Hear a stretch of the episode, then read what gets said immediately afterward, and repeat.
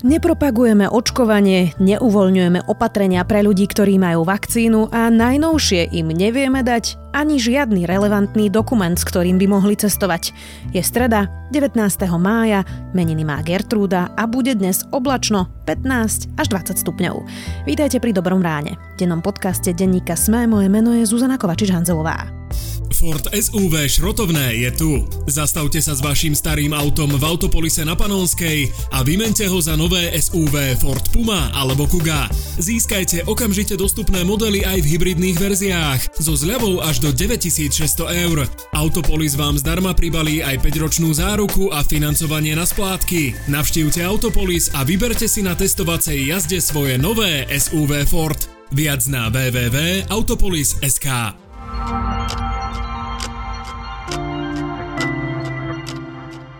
A teraz poďme na krátky prehľad správ. Rokovanie parlamentu presunula koalícia na budúci týždeň. Zatiaľ totiž nedoriešili spor o kolúznej väzbe ani zvýšenie deficitu v štátnom rozpočte. Prezidentka Zuzana Čaputová vymenovala nového predsedu Najvyššieho správneho súdu. Stal sa ním Pavol Nať, ktorého ešte 20. apríla zvolila jednohlasne súdna rada. Nový súd bude mať na starosti správne súdnictvo a disciplinárne stíhania sudcov a prokurátorov. Bos bratislavskej skupiny Piťovcov Juraj Ondrejčák dostal 23 rokov. Súd schválil dohodu o vine a treste za objednávku a tri vraždy. Rozhodnutie je právoplatné. Na Slovensku je zaočkovaná už takmer tretina obyvateľstva nad 16 rokov. V čakárni na očkovanie momentálne čaká 220 tisíc ľudí. Najviac zaočkovaná je veková skupina ľudí nad 70 rokov, asi 68 Bratislavský advokát Martin Rybár sa s odškodnením chce obrátiť na Štrasburg. V kolúznej väzbe sedel 18 mesiacov. Zasiahnuť musel až ústavný súd, ktorý ho minulý týždeň nariadil okamžite prepustiť na slobodu. Advokát sa za mreže dostal na konci októbra 2019 ako súčasť 13-člennej skupiny takáčovcov. Viac takýchto správ nájdete na sme.sk.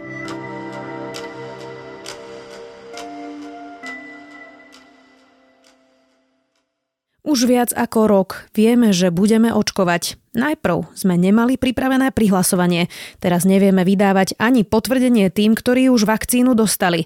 Nedostaneme sa tak ani do susedných krajín. Ministerstvo zdravotníctva sľubuje, že situáciu vyrieši. Kedy a ako však zatiaľ nepovedalo. Viac s redaktorom domáceho spravodajstva denníka SME, Jánom Krempaským. Snahy, aby sme obdobie do e, toho momentu, keď začne platiť európsky certifikát, sa pozreli, či vieme urobiť ešte určité regionálne dohody alebo bilaterálne dohody, ktoré umožňa vzájomné uznávanie e, vakcinačných e, certifikátov, ktoré by ešte raz chránili občanov, ale umožnili by vzájomne cestovať. O tom Janko, ako to vyzerá, keď sa teraz niekto ide zaočkovať? Aký dokument vlastne dostane? Dostane potvrdenie o zaočkovaní, respektíve o prvej dávke, ak je teda prvoočkovaný. No a tam sú informácie o očkovaní a takisto aj o tom, akú vakcínu dostal.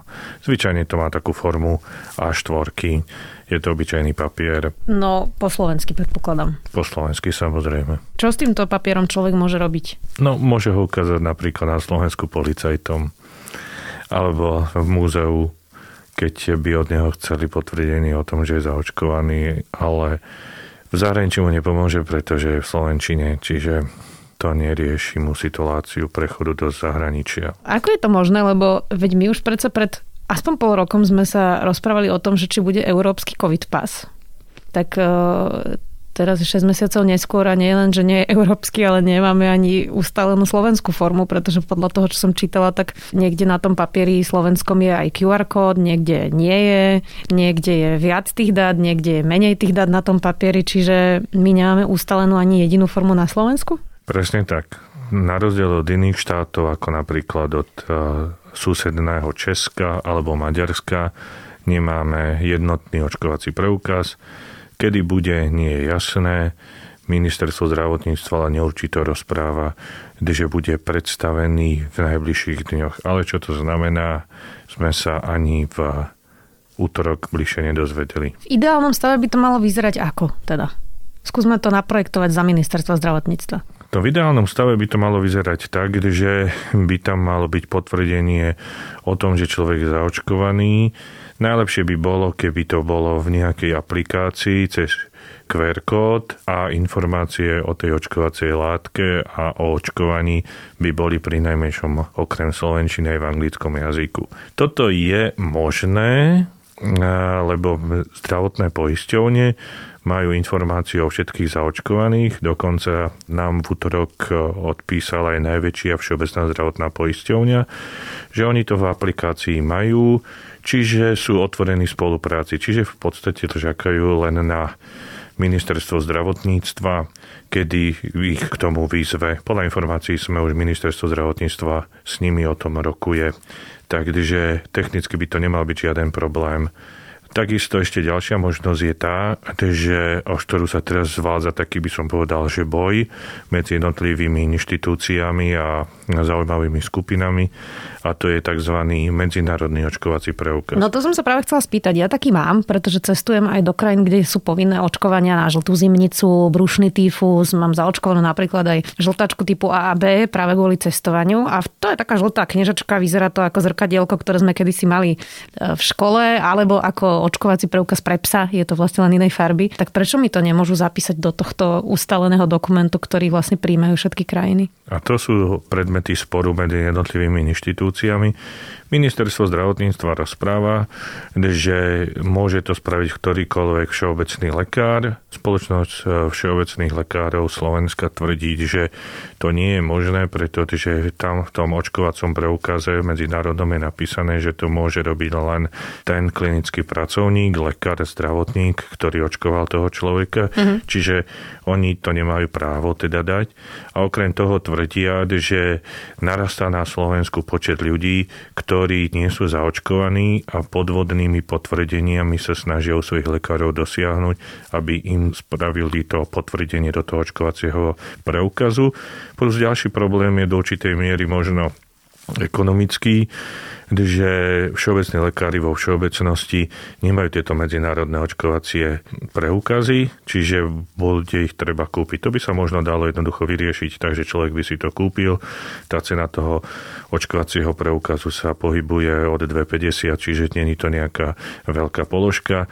Ďalší problém však, ktorý je a ktorý rozpráva napríklad lekár Ivan Bakoš z Inštitútu očkovania cestovnej medicíny, že nie je také jedno jednoduché vyplniť tento očkovací preukaz a že na to treba isté školenie, ktoré obyčajní lekári vraj nemajú. Ja sa priznám teda, že k pánu doktorovi Bakošovi som bola viackrát a mm. nevyzeralo to ako niečo, čo by bolo nejaké strašne Áno. náročné, ale to je len taký môj komentár. Ište, je tam, myslím, podpis pečiatka a potom je tam Áno. nálepka z tej vakcíny. Hej, že nejaká vlastne. okr- okruhlá pečiatka a tak ďalej. Áno. Čiže tí, ktorí to chcú získať, tak to získajú v tejto súkromnej firmy, pretože je to SROčka, za 18 eur, že im teda spravia takéto potvrdenie. 18 eur.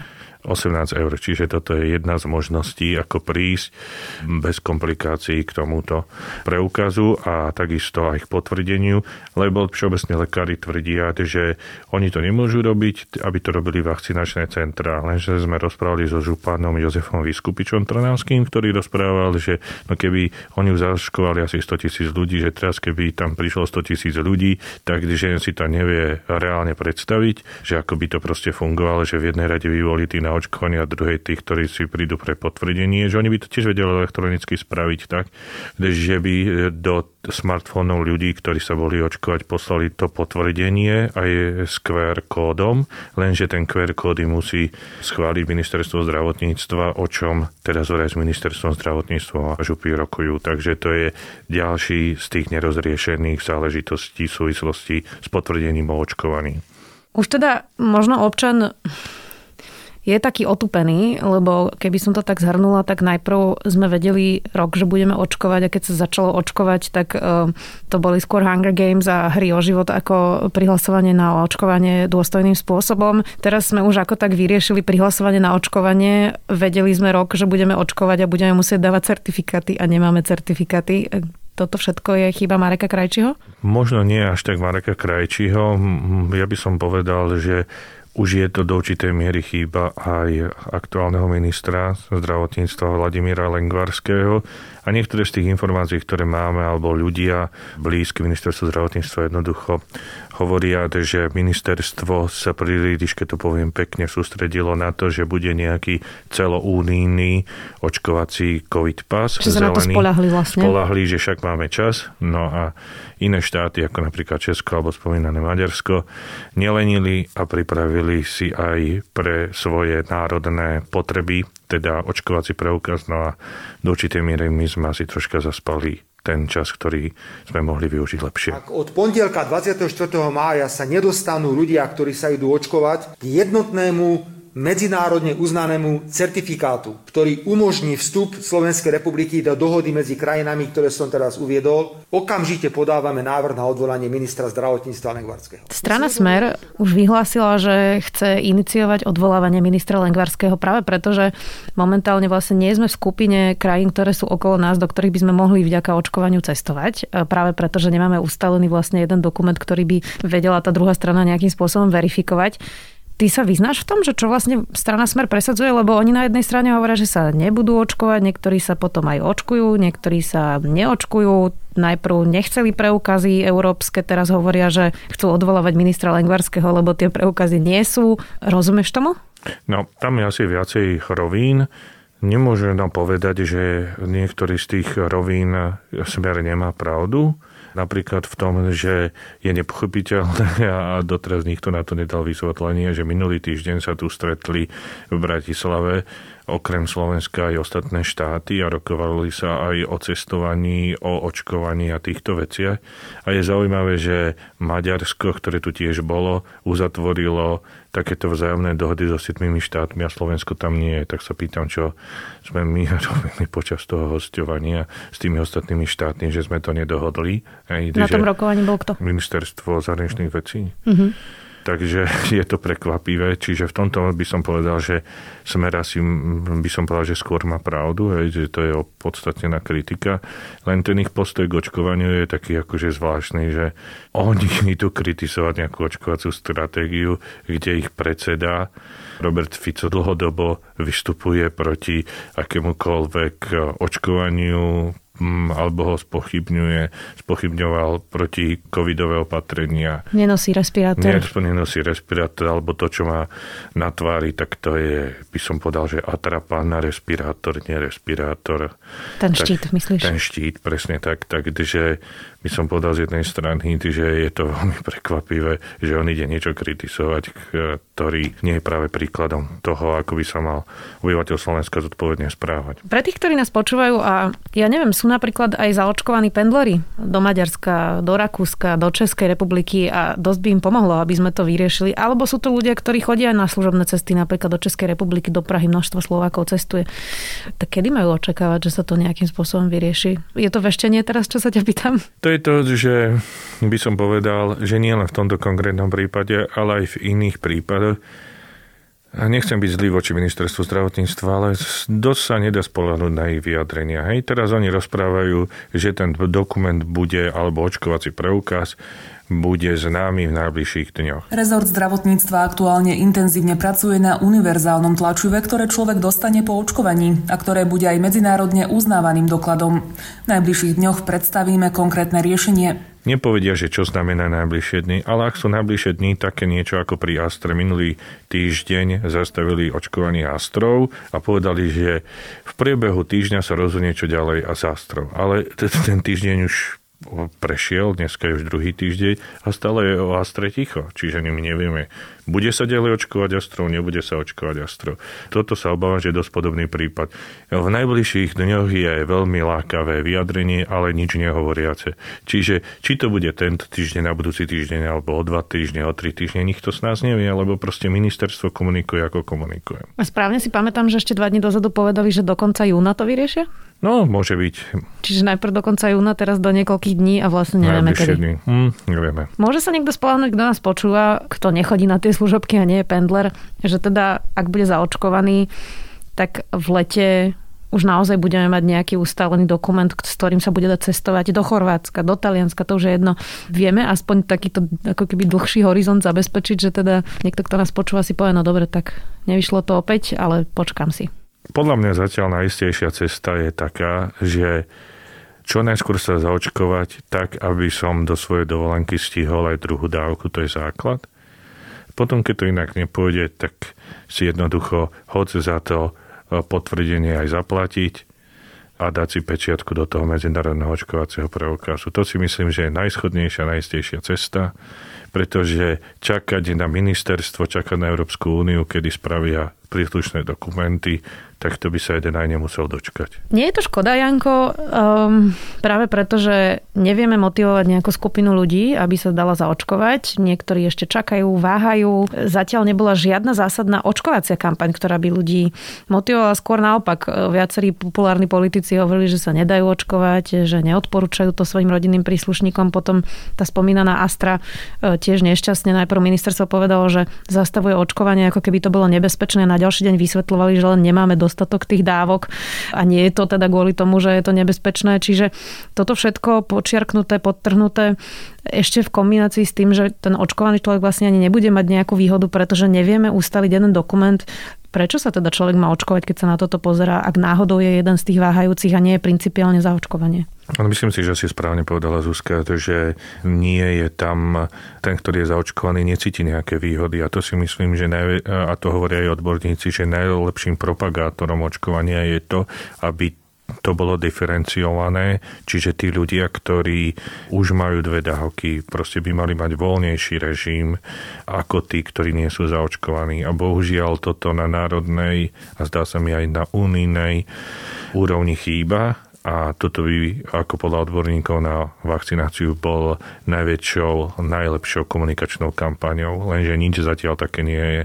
Bohužiaľ v súčasnosti sme v situácii aj na Slovensku, že či je niekto očkovaný alebo nie, tak v podstate aj tak musí dodržiavať tie isté obmedzujúce opatrenia, čo pre mnohých ľudí môže byť frustrujúce, pre mnohých je to proste demotivujúce a mm, toto by sa malo čo najskôr vyriešiť. Je to politicky citlivé? Je to preto, prečo nechce o tom vlastne krajina rozprávať? Pretože počúvala som minulý podcast o Izraeli mm, a tam riešili okrem toho, že už majú naozaj väčšinu obyvateľstva zaočkovanú a majú covid pasy na rozdiel od nás a, a môžu s nimi chodiť do divadla, na koncerty a do reštaurácií, tak riešia, že často skupinou ľudí, ktorá to teda nemá a principiálne odmieta a že na to nemajú legislatívu, ako zakázať niekomu, kto nemá očkovanie, aby išiel do reštaurácie. Nie je toto vlastne aj problém legislatívny, ako vlastne keď to nie je povinné, vyžadovať od ľudí očkovanie na miestach, kde to vlastne nemáme ani v ústave, ani v zákonoch. Nie je to práve preto to citlivé?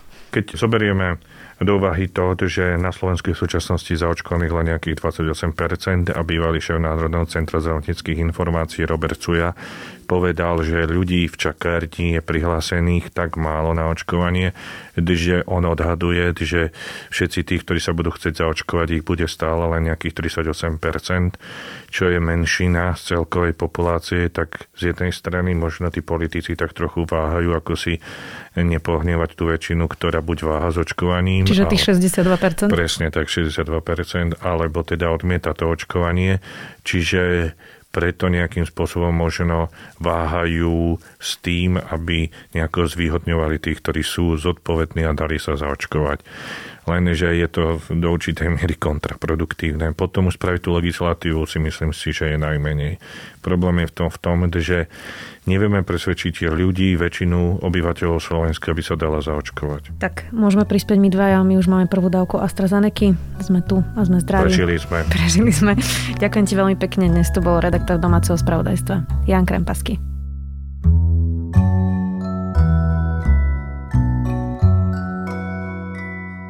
Podcast Slowburn som vám už odporúčala, odtedy však pribudli dve nové série. Jedna je o nástupe extrémistu, popierača holokaustu a lídra Ku Klux Klanu do mainstreamovej politiky, druhá o 11. septembri. Slowburn je môj zaujímavý tip na záver.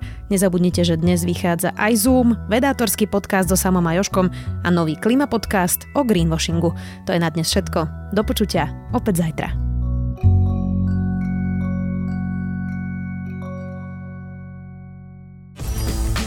Čo sa potrebujeme naučiť, aby nás umelá inteligencia neobrala o prácu? Ako prelomili Kočnerovú trému? A na čom najviac zarába Apple? Ja som David Tvrdoň. A ja som Andrej Podsúbka každú sobotu v podcaste Klik s Davidom rozoberáme nové správy o technológiách a sociálnych sieťach. Náš podcast Rodiny Sme nájdete na sme.sk lomka klik alebo všade, kde sa dajú počúvať dobré podcasty. Každú sobotu.